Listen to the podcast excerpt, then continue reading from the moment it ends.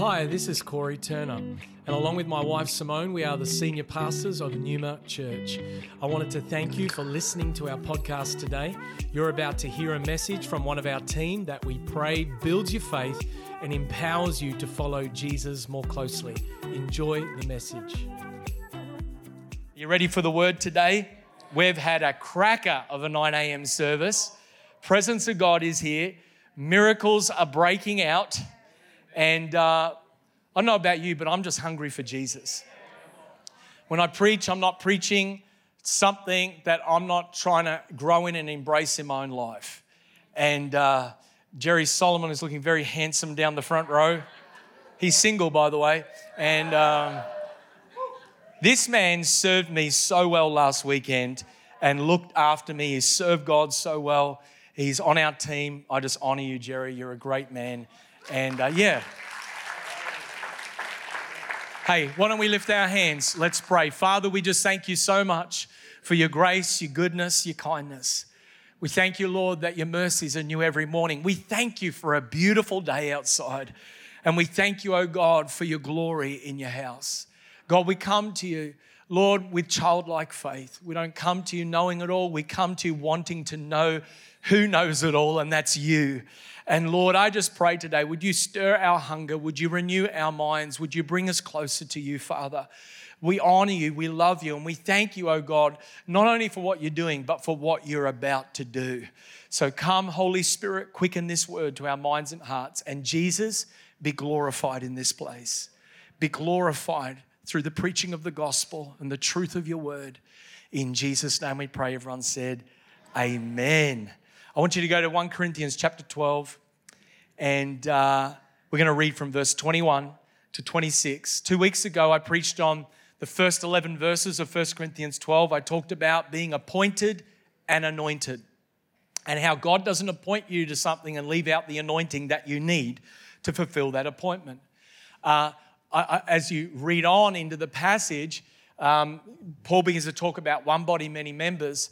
But there's something specifically in, in these verses that I'm about to bring to you that's critical for us to really understand as a church that I believe the Lord wants us to imbibe of, grow in, and practice.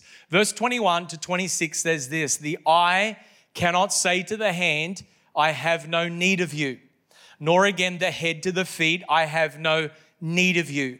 On the contrary, the parts of the body that seem to be weaker are indispensable. And on those parts of the body that we think less honorable, we bestow the greater honor. And our unpresentable parts are treated with greater modesty, which our more presentable parts do not require. But God has so composed the body, giving greater honor to the part that lacked it, that there may be no division, disunity in the body, but that the members may have the same care for one another. If one member suffers, all suffer together. If one member is honored, all rejoice together. I want to speak to you today on the theme a culture of honor. A culture of honor. I believe that this is on God's heart right now, not only for us as uh, Numa Church, Numa globally, but I believe it's a message that is critical for the body of Christ to understand. Some of you would have heard or read books about honor and approached it only in the dimension of honoring leadership. I believe the Lord wants to expand our understanding of how a culture of honor needs to permeate 360 degrees in how we relate to each other and how we conduct ourselves when it comes not just to ministry, but when it comes to uh, uh, each other and relationships in the kingdom of God. Now, the truth is, within our culture, the default of Australian culture is not honor. It's the opposite. It's the tall poppy syndrome. When someone maybe does something good or achieves something, we somehow have an insecurity in, in, in the psyche of, of Australia. I don't know whether it's, uh, it definitely is spiritual. I don't know whether it was there from sort of our colonization and the whole convict mindset or mentality, but we have this attitude of dishonor that pulls people down and tries to sort of equalize and bring them down to our level as if pulling people down sort of makes them, you know, more honorable. And, and, and it is the total opposite, antithesis of the spirit of the kingdom of God and how you and I are to conduct ourselves relationally. And so, if we are going to uh, learn what honor is, we are not going to learn what honor is from the world. We've got to get God's perspective. That means we need to engage in repentance. Jesus said in Matthew 4 17, repent for the kingdom of heaven is at hand, meaning that unless there is a change of mind, you can't enter into the kingdom of heaven. Secondly, unless there's a change of thinking, a renewal of your mind, you're not going to be able to imbibe of the spirit of the kingdom and actually conduct yourself effectively in the kingdom without a transformed mind. Do not be conformed to the pattern of this world, but be transformed by the renewal of your mind. Now, when we speak about honor, we're speaking about biblically to esteem someone with respect because of who they are and what they carry. Now, when I go and travel and minister, it's really interesting. I can preach the same message uh, to two different churches, and two different outcomes, two different fruit, two different results will take place.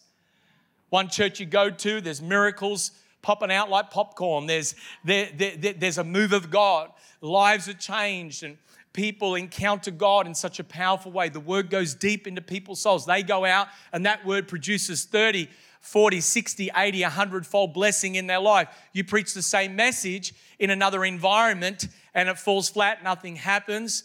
It doesn't matter how you preach it, and there's nothing wrong with the word. The issue and the difference in the fruitfulness comes back to the condition of the soil of people's hearts and the honor or dishonor they have towards the word. And so this word is going forth today, and so you can be in the same service at 11 a.m. service in the same section of the church, maybe even in the same row, and yet produce two different types of fruit in your life. And the issue hasn't got to do with the Word of God. The Word of God, inherent within it, has the seed, the sperma of God, to conceive in your spirit that which God intends. The Bible says, God says, My word shall not return to me void. It will accomplish that which I send it out to perform. So the issue in whether or not the word produces fruit in your life is not just based upon how the preacher ministers it. It's not based upon what is actually being said when it comes to the Word of God. It's actually about the cultivation of honor in our hearts to receive the seed in good soil so that soil can produce a harvest of righteousness in our lives. You have as much responsibility for your fruitfulness as the minister in delivering the word and discipling you with the word in your life. So we've got to understand that there is a partnership in our hearts that we bring in receiving of the grace on somebody else's life. The reason we honor people from a biblical perspective is to value and esteem what God values and esteems. And what does God value? amongst many things, two key things people and presence. Why people? Because we, you and I, are made in the image and likeness of God. And God honors people, even when you and I didn't deserve salvation, even when you and I deserve the penalty of death for our sin. The Bible says the wages of sin is death. Christ died for us. And loves us and calls us into relationship with Him, gives us the free gift of eternal life that we would be reconciled back to Him. When you and I didn't deserve honor, God honored, honored us by giving us His one and only Son. And so, as God honors His image bearers, all of creation, so too you and I are to look at each other through the lens of the kingdom, through the lens of the Father's eyes, and realize every being and person on the planet deserves the attitude and esteem and value of honor. As we honor each other, and as we conduct ourselves and align ourselves with this principle of the kingdom, then we get to steward and honor the presence of God in His body. And if we don't carry a culture of honor in the life of the church or in our hearts, we will not see the fullness of the manifest presence of God in our meetings, in our services, in our ministries to the effect that we will if we honor each other. I was thinking about the seven kingdom culture values that we have. If you don't know what they are, you would have bumped into them even in this service today.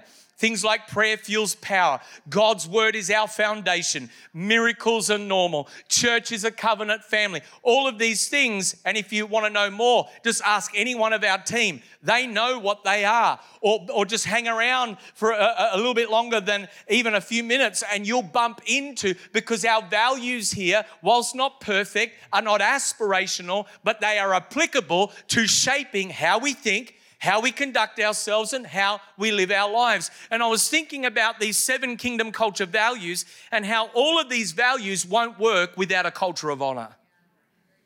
Honor is actually the thing, the plumb line that everything comes into alignment with because if we don't honor intimacy with Jesus, why are we going to embrace the value of prayer fuels power? If we don't honor the authority or the truth of God's word, why should God's word be our foundation? Shaping and molding and informing how we live our lives.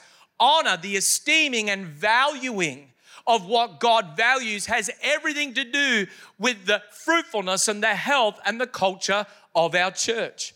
Honor is a core value in the kingdom of God. You read in Deuteronomy chapter 5, where even in the Ten Commandments, all Ten Commandments are brought together by this heart of honor for God. And even one of the commandments, honor your father and mother, that it may go well with you and you may live long in the land. There is this understanding and this recognition, honoring God and honoring parents in the context of family brings a blessing into your life. The Bible goes on, 1 Samuel 2:30, God says those who honor me, I will honor. Romans 12:10, outdo one another in showing honor. So basically God is giving you and I permission to turn uh, showing honor to each other into a competition. We're literally to outdo, go to great lengths to outdo one another in showing honor to each other. That is a totally different spirit to the world that you and I live in. The world that you and I live in is all about only giving honor if that honor is reciprocated. I mean, Jesus said, you know, uh, you know, don't, don't give yourself a golf clap just because you love people who love you. Even Gentiles, unbelievers do that. He said, but love your enemies and bless those who persecute, persecute you. So the kingdom of God is an upside down kingdom. All right? And so the Bible is calling us not to simply celebrate going the first mile with people, but go the second mile. We are a part of a second mile kingdom. We are a second mile church in how we conduct ourselves, in how we honor each other, in how we honor God, and how we honor leadership. Romans 13 7 says, Give honor to whom honor is owed. And then 1 Peter 2 17 tells us where honor is owed. Honor everyone. So everyone gets a seat at the table. It's 360 degrees. Much of the church has been taught about honoring authority, honoring leadership. Is there a, a, precedent for that? Of course. I'll share a verse in a moment that speaks to that. But the heart of God is to actually approach honor from a 360 degree perspective. God does not look at honor from a hierarchical perspective. All right? He looks at it from an image bearer perspective. Uh, the Bible does speak to in 1 Timothy 5:17, let the leaders who rule well be uh, considered worthy of double honor, especially those who labor in preaching and teaching. And, and so, in a culture of tall poppy syndrome, in a culture of dishonor, particularly when it comes to spiritual authority and otherwise, it's so important that we understand that if we're going to receive of the grace in a leader's life or in someone's life, we're to come with a heart that opens up our heart to receive of that. If you come here today with a bless me if you can attitude, you won't receive much today. If you come with a critical, judgmental spirit to critique, you know, what's happening and then have roast pastor for lunch at the end of the service, you may not receive much. I don't know about you, but when, I, when I'm in an atmosphere, environment like this, I open up my heart. I want to lean in. I want to grow. I want to receive. I don't come with a critical spirit. Why? because I, I understand I, I can't receive something if I don't honor it. All right? And I think we as a church are to be countercultural to the spirit of the world. We're to approach how we do relationship, how we do life in a different mode and a different pattern to how the world operates. And a culture of honor is best created in the context of church as family, not the context of church as an organization. This is really important. And it, it's challenging but necessary in a growing church as a church grows and as it scales and as it plants and as it gets bigger and all that sort of thing, we also need to keep that sense of covenant family at the forefront of what we do and how we operate. Even it's interesting in Ephesians 6 when the Apostle Paul is quoting Deuteronomy 5 about the Ten Commandments, he positions honor in the context of family. Honor your father and mother so that it may go well with you and you may live long in the land. It's interesting, the posture and attitude of honor is conducted within the context of family. And then the Bible tells us in Malachi 1 6, where God says, If I am your father, using a family uh, image and, and, and, and, and uh, name and metaphor, if I am your father, your heavenly father, where is my honor, says the Lord of hosts? So God loves us as a heavenly father, and you and I are adopted in to the family of God by the Spirit of God. And so when you and I understand honor in the context of family, it takes on a substance, a, a momentum, an impact than it does if we tri- uh, simply uh, approach each other based upon transactional relationships what can you do for me? What can I do for you? Oh, no, that's not how a family works. Try that with your kids for five minutes and see how that works. It doesn't work like that. I remember I went and spoke at, ministered years ago at a vineyard church in New South Wales, and I was so taken back and impressed by the emotional maturity in the church, the spiritual maturity of how they related to each other. And, and I thought, you know, you can sort of fake it till you make it in, on, on a weekend's ministry and maybe the pastor just put them all up to this. But by the end of the weekend, I was convinced I need to sit down with the pastor and get him to disciple me on how this works. It was a church of maybe six, seven hundred. And I said to the pastor over uh, Sunday night dinner, I said, What's in the water here? What are you drinking? Because I said, This is amazing. I don't see this everywhere. And he, and he asked me, What was I seeing? And I, I'm observing the, the maturity from the youngest to the oldest, the way that people interacted with each other, the sense of family, not the sense of transactional relationships. He says, Oh, that's easy. My wife and I lead the church as a spiritual mum and dad, not as a CEO leading a company.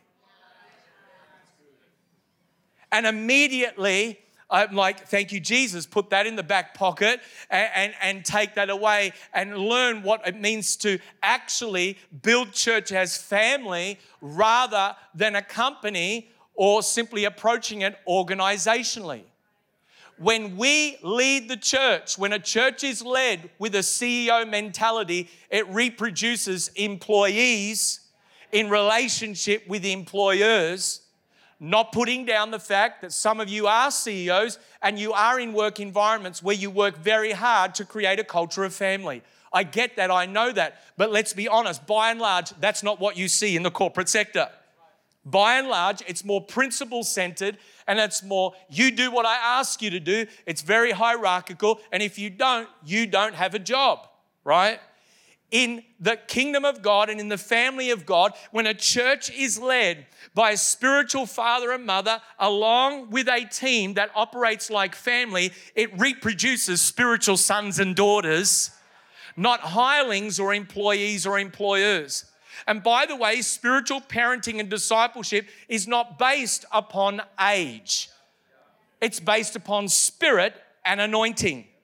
accurately perceiving and identifying the call, the grace that is upon someone's life. I remember in our first church that we planted, 27 years of age, a couple in their 60s came for marriage advice. I'm like, I need marriage advice because I've been married five minutes. What am I going to say? So I called my dad, 40 years experience. I'm like, Dad, tell me, what do, how do I coach these people? They were coming to me not out of simply, well, we've got so many more years experience than you, but out of an honor and respect for the grace that was upon my life. And we were able to help them and navigate that by God's grace because there was a heart of honor to receive of the grace in somebody else's life. I think one of the reasons why the Apostle Paul instructed Timothy in 1 Timothy 3 that anyone who desires to the office or aspires to the office of overseer or leader must be able to lead and manage their family well. In other words, there must be spiritual maturity and honor in the family home if there is going to be healthy, honorable leadership in the life of the church. Why? As goes the family, so goes the church.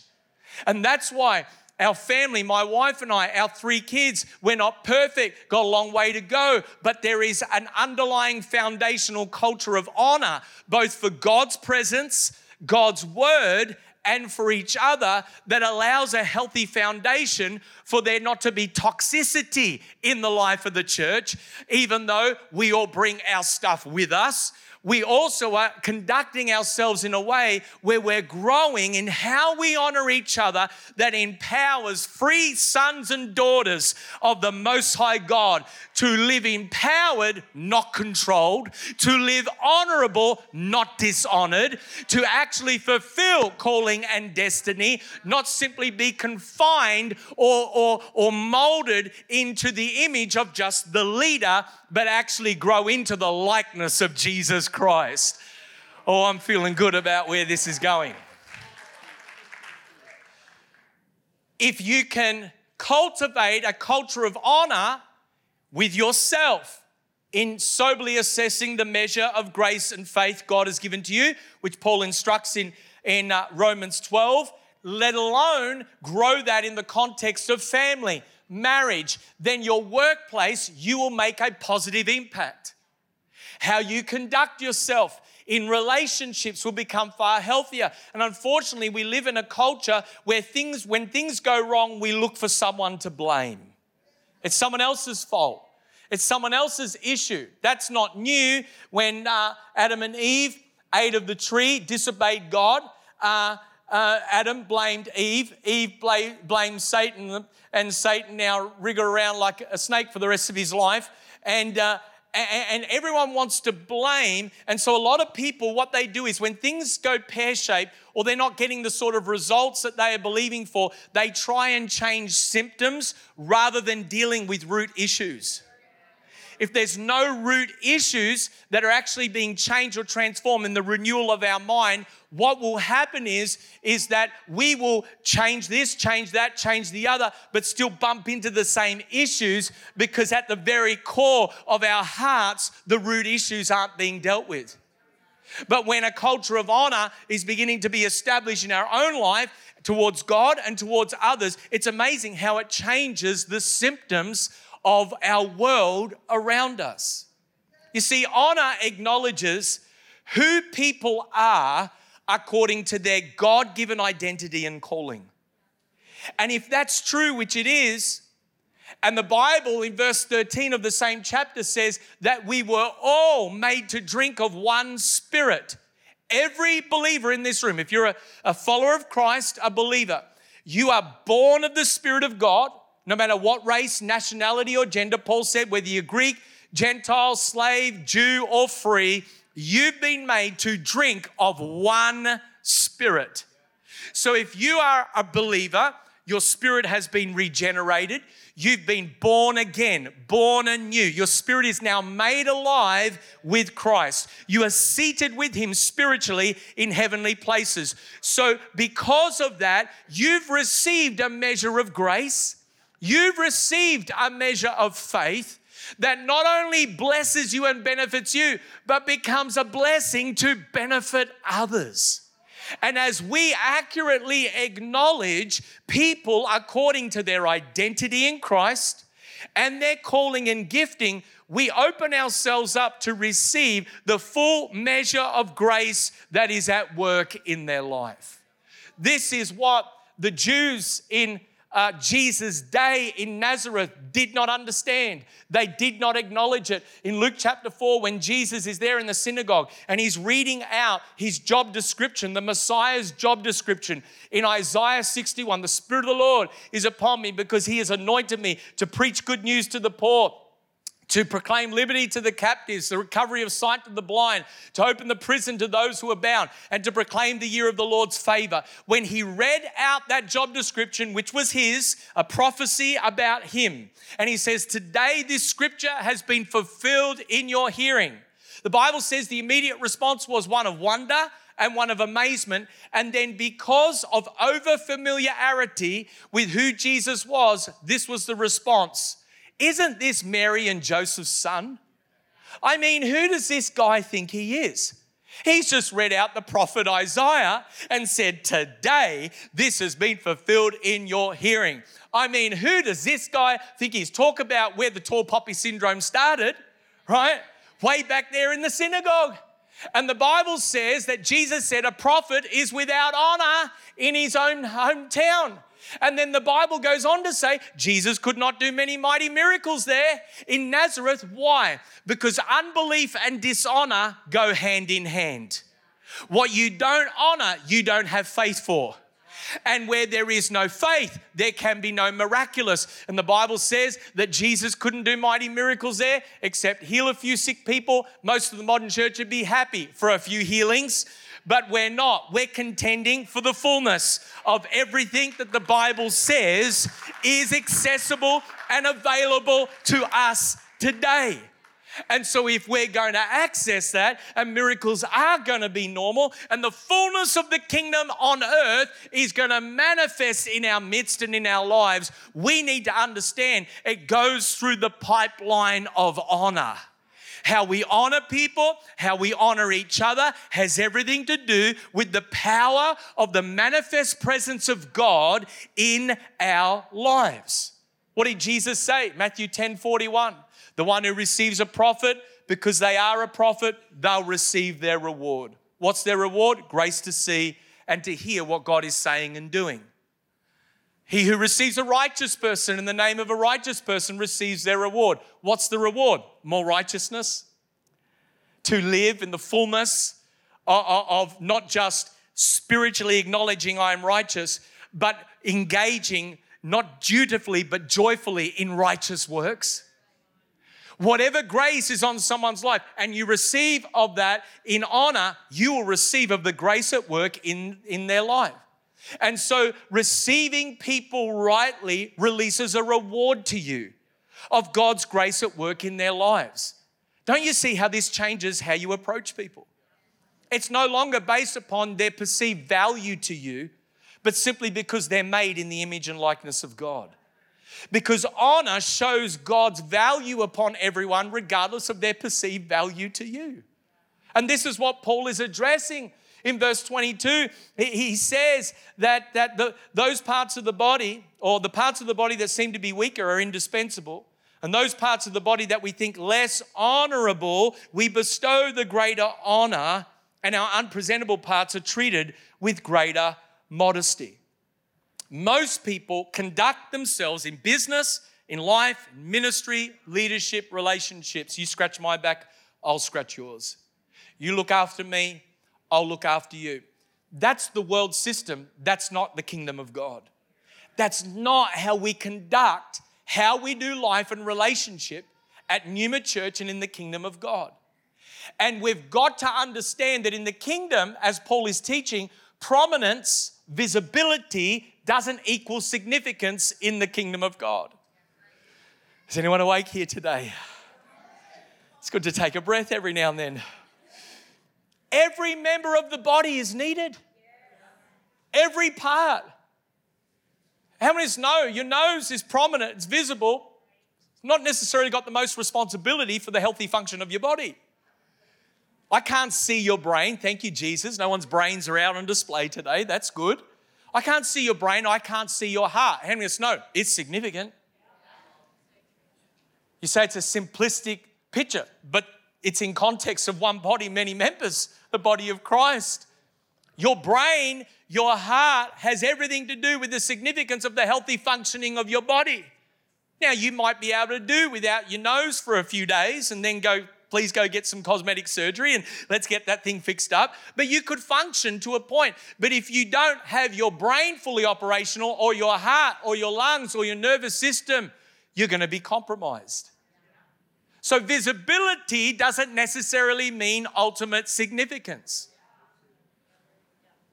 In fact, whilst promotion in the kingdom of God is a beautiful privilege when it comes to leading people, the reality is it's just increased responsibility.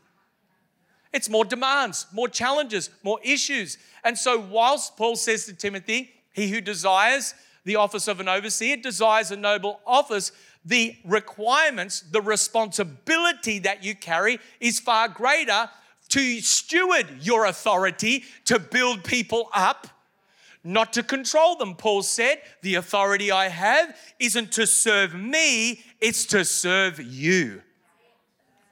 The authority that God gives you, the grace that is upon your life, is about building people up, empowering people. That's why you should want to be the best that you can be, grow in your gifts, grow in your call, study well at university, do well in your workplace, not for what you can get out of it, but so that you can be a better blessing to people around about you. I've always, all my life, wanted to maximize my growth in God, my learning, my walk with God, not simply so that I may know Him better, but so that I may build others up more effectively. I tell our staff when your ministry is about you, it's self serving. But when your ministry, when you start to serve with others in mind, now you're doing ministry. Ministry isn't microphone, platform, whatever. Ministry is doing whatever God has called you to do, graced you to do. Marketplace, stay at home mum with three precious kids, screaming snot, everything. Whatever God's called you to do right now, that's your ministry.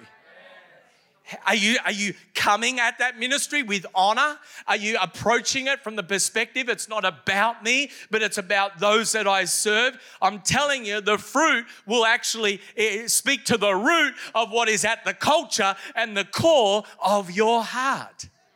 A culture of honor is not built around how can you meet my need? A culture of honor is built around how can I build you up? In fact, 1 Corinthians 14 uh, speaks about, I think it's verse 26, it speaks about when you come together, each one of us is to bring something with us to give away a lesson, a hymn, a revelation, a gift. What if every time we gather together, life groups, revival services, catch up for a latte, discipleship, and church services, what if every time we gathered together, you brought something to give away? Rather than, what am I going to get out of this today? How can I be a blessing to someone? It's as simple as putting 20 bucks, 50 bucks in an envelope, giving it away, looking for someone to bless. It's as simple as coming prayed up to give a word of knowledge to someone, to, to, to give a word of prophecy to someone. Maybe if hospitality is your gift, cook something, bake something, and look for someone to be a blessing to. Some of you have got vacancies in your workplace and, and, and you bump into someone that is needing work or they fit that sort of, you know, role or whatever it is. It's, it's, it's thinking, how can I be a blessing to someone today? Some of you could give an inexpensive car away to someone that may need it. But if we don't honor each other, if we're not in each other's lives, in the community of faith, in the context of family, how will we know? But when we all come with a heart of honor to give something away, I came today to give something away. I reckon it's going all right at the moment. I came to give something away. Why? I've been praying for you all week. I love you guys. I've been reading the word, studying the word. I've been leading, making decisions with you in mind, not me in mind, with you in mind. Because my heart is to see the church edified, built up. She's a beautiful bride. It's not the bride of Frankenstein, it's the bride of Christ. And so we should serve it and honor it accordingly. What does that come back to? A culture of honor. You see, a culture of honor is the key to actually staying in unity together. In fact, Paul says that we are to show honor to the part that lacked it, because sometimes in the church, parts of the body do lack it. We're to show honor to parts of the body that lack it so that there may be no division, disunity in the body. And the issue that was happening in the Corinthian uh, church is they had a worldly view of gifts of the Spirit and of what they brought and assumed that because they A, spoke in tongues, B, moved in the power gifts, that they were more superior than others and therefore should get more honor than others. And it was causing this works of the flesh to break out in the church in Corinth.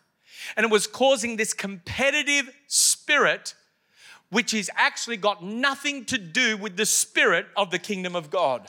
Competition, uh, sort of, you know, uh, drawing attention to, to, to honor being only one dimensional, one way, has got nothing to do. Jesus said, Those who lead among you, those who will be great among you, do not lord their authority over people, but they actually use their authority to empower people. Fundamental difference. I'll, I'll be honest, I'll just say, I wish a few politicians would get this revelation.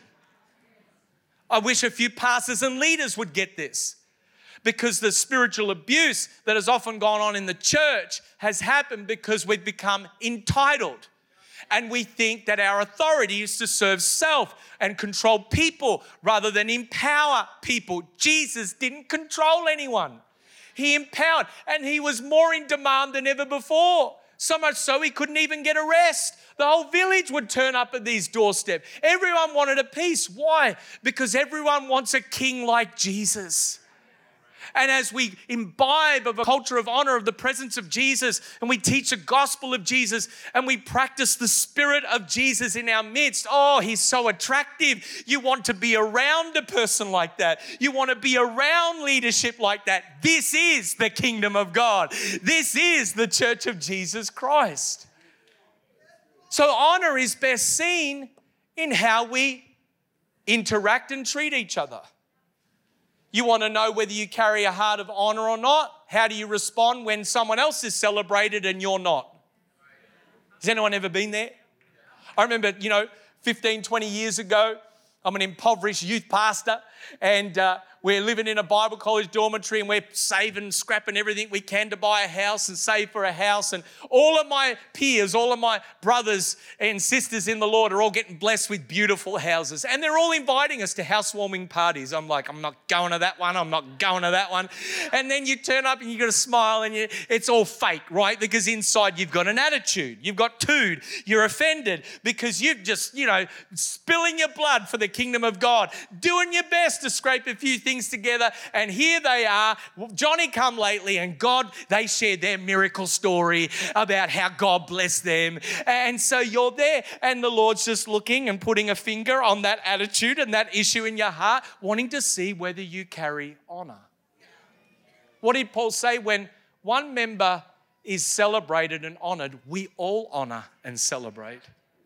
One member suffers, and now everything's going well for you and the bank account's full and the marriage is working, relationships are awesome, promotion work, it's all flying. Do you still have time to suffer and mourn with those who are suffering and mourning? That's honor. And I really believe that the Spirit of God is trying to get our attention, Numa Church, about how we are honoring Him because the honoring each other because the presence of Jesus flows through honor in his body. And if there is something that I am so hungry for, that I want to be authentically represented in our family, in this house, it's the manifest presence of God. And I want to honor and esteem what God values and honors and esteems. And that means that as we grow more in Christ's likeness and carry God's heart, the Father's heart, for what He values and honors, two things must become front and center in how we and in what we honor. It's people made in the image of God, and it's the manifest presence of God in our lives. Churches that build a culture of honor experience not only healthier family relationships, but they experience the tangible, manifest presence and power of God in their midst. And I believe one of the reasons why we've seen what's happened the last nine weeks is because we're not there yet, we're not perfect yet, but there is something in the heart and the soul of this church we're leaning into honor. We're posturing ourselves towards each other. We're posturing ourselves towards the presence of God. And you can feel it. People come in here all the time say, I can feel God. It feels different. We are at Bethel a couple of weeks ago. I wasn't speaking there, but I felt more honored than when I go speak at some places. The way they honored has a direct correlation to the way the presence of God is honored. To the point that not only did we receive, but they said, Now, can you minister to us? And we're prophesying that God's breaking out. It was a zoo at feeding time, and it's a circus, and awesome. Why? Because of honor. If you here in the life of the church, past or present, have been dishonored in any way, in the way you've been spoken to, or the way that, by the way, I'll say this honoring people doesn't mean you don't have the tough conversations. Some people think honor means you flatter and you don't ever deal with the tough issues. No. The Bible says, speak the truth in love. And one of the things we have tried to grow in in the last four years is if there's a mess made, let's deal with it, have a tough conversation, but let's do it in an honorable way. That's how healthy families conduct themselves. Healthy families don't shove issues under the carpet and try to ignore it. How's that going for you? Because generally, it breeds passive aggressiveness. Oh, I am speaking truth today. I'm telling you, I'm, I'm telling. Uh, sorry for preaching the gospel. Actually, not sorry. Uh, it, it feels a little bit like, you know, healthy relationships 101. But seriously, we need to know this. We need, because we have a dysfunctional, poisonous, dishonoring culture and society and we think that it's going to be fixed with more medication. Nothing against that, but we think that the world's approach is going to solve problems that only the kingdom of God has answers for in our lives. And you, you, I don't know which church you thought you came to, but this is the potter's house right now, and you're on the potter's wheel, right? You're on the potter's wheel. And the potter is using a donkey of a vessel to shape and mold your heart if you carry and open a heart of honor. If you don't honor this, if you, you won't receive nothing. I know it's bad English, but you get my point. but if you know, if I was you, I'd want to be a part of a place where a spiritual mum and dad and a family say, you know what? We're going to speak the truth in love to people. Because that is what's going to grow you strong, help you grow in Christ likeness. And I pray that you're hearing the heart of the Father today. Thank you for joining us for this message today. We don't assume that every person listening has a personal relationship with Jesus Christ. And so today, we invite you to begin following Jesus as your Lord and Savior. The Bible teaches that every one of us has been created for a relationship with God. Sin has separated us from that relationship, but God loved us so much that He gave us His one and only Son, Jesus Christ. Jesus lived, died, and rose again, conquering sin, Satan, and death itself. If we believe in our hearts that God has raised Jesus from the dead, and we confess with our mouth that Jesus is Lord, we will be saved. So if you are ready to pray in faith, turning away from your sin and believing in Jesus for your salvation, please pray this prayer. Dear Jesus, I believe that you are the Son of God, and I ask you to forgive me and cleanse my heart from all of my sin. I receive by faith the free gift of eternal life, and I ask that you would fill me with the Holy Spirit. I thank you that I am born again as a child of God and that you have made me a new creation in Christ Jesus. In Jesus' name I pray. Amen. If you have prayed that prayer for the first time, we would love to know and help connect you to a local church in your area. You can contact us on our website, numa.church. Thank you for listening.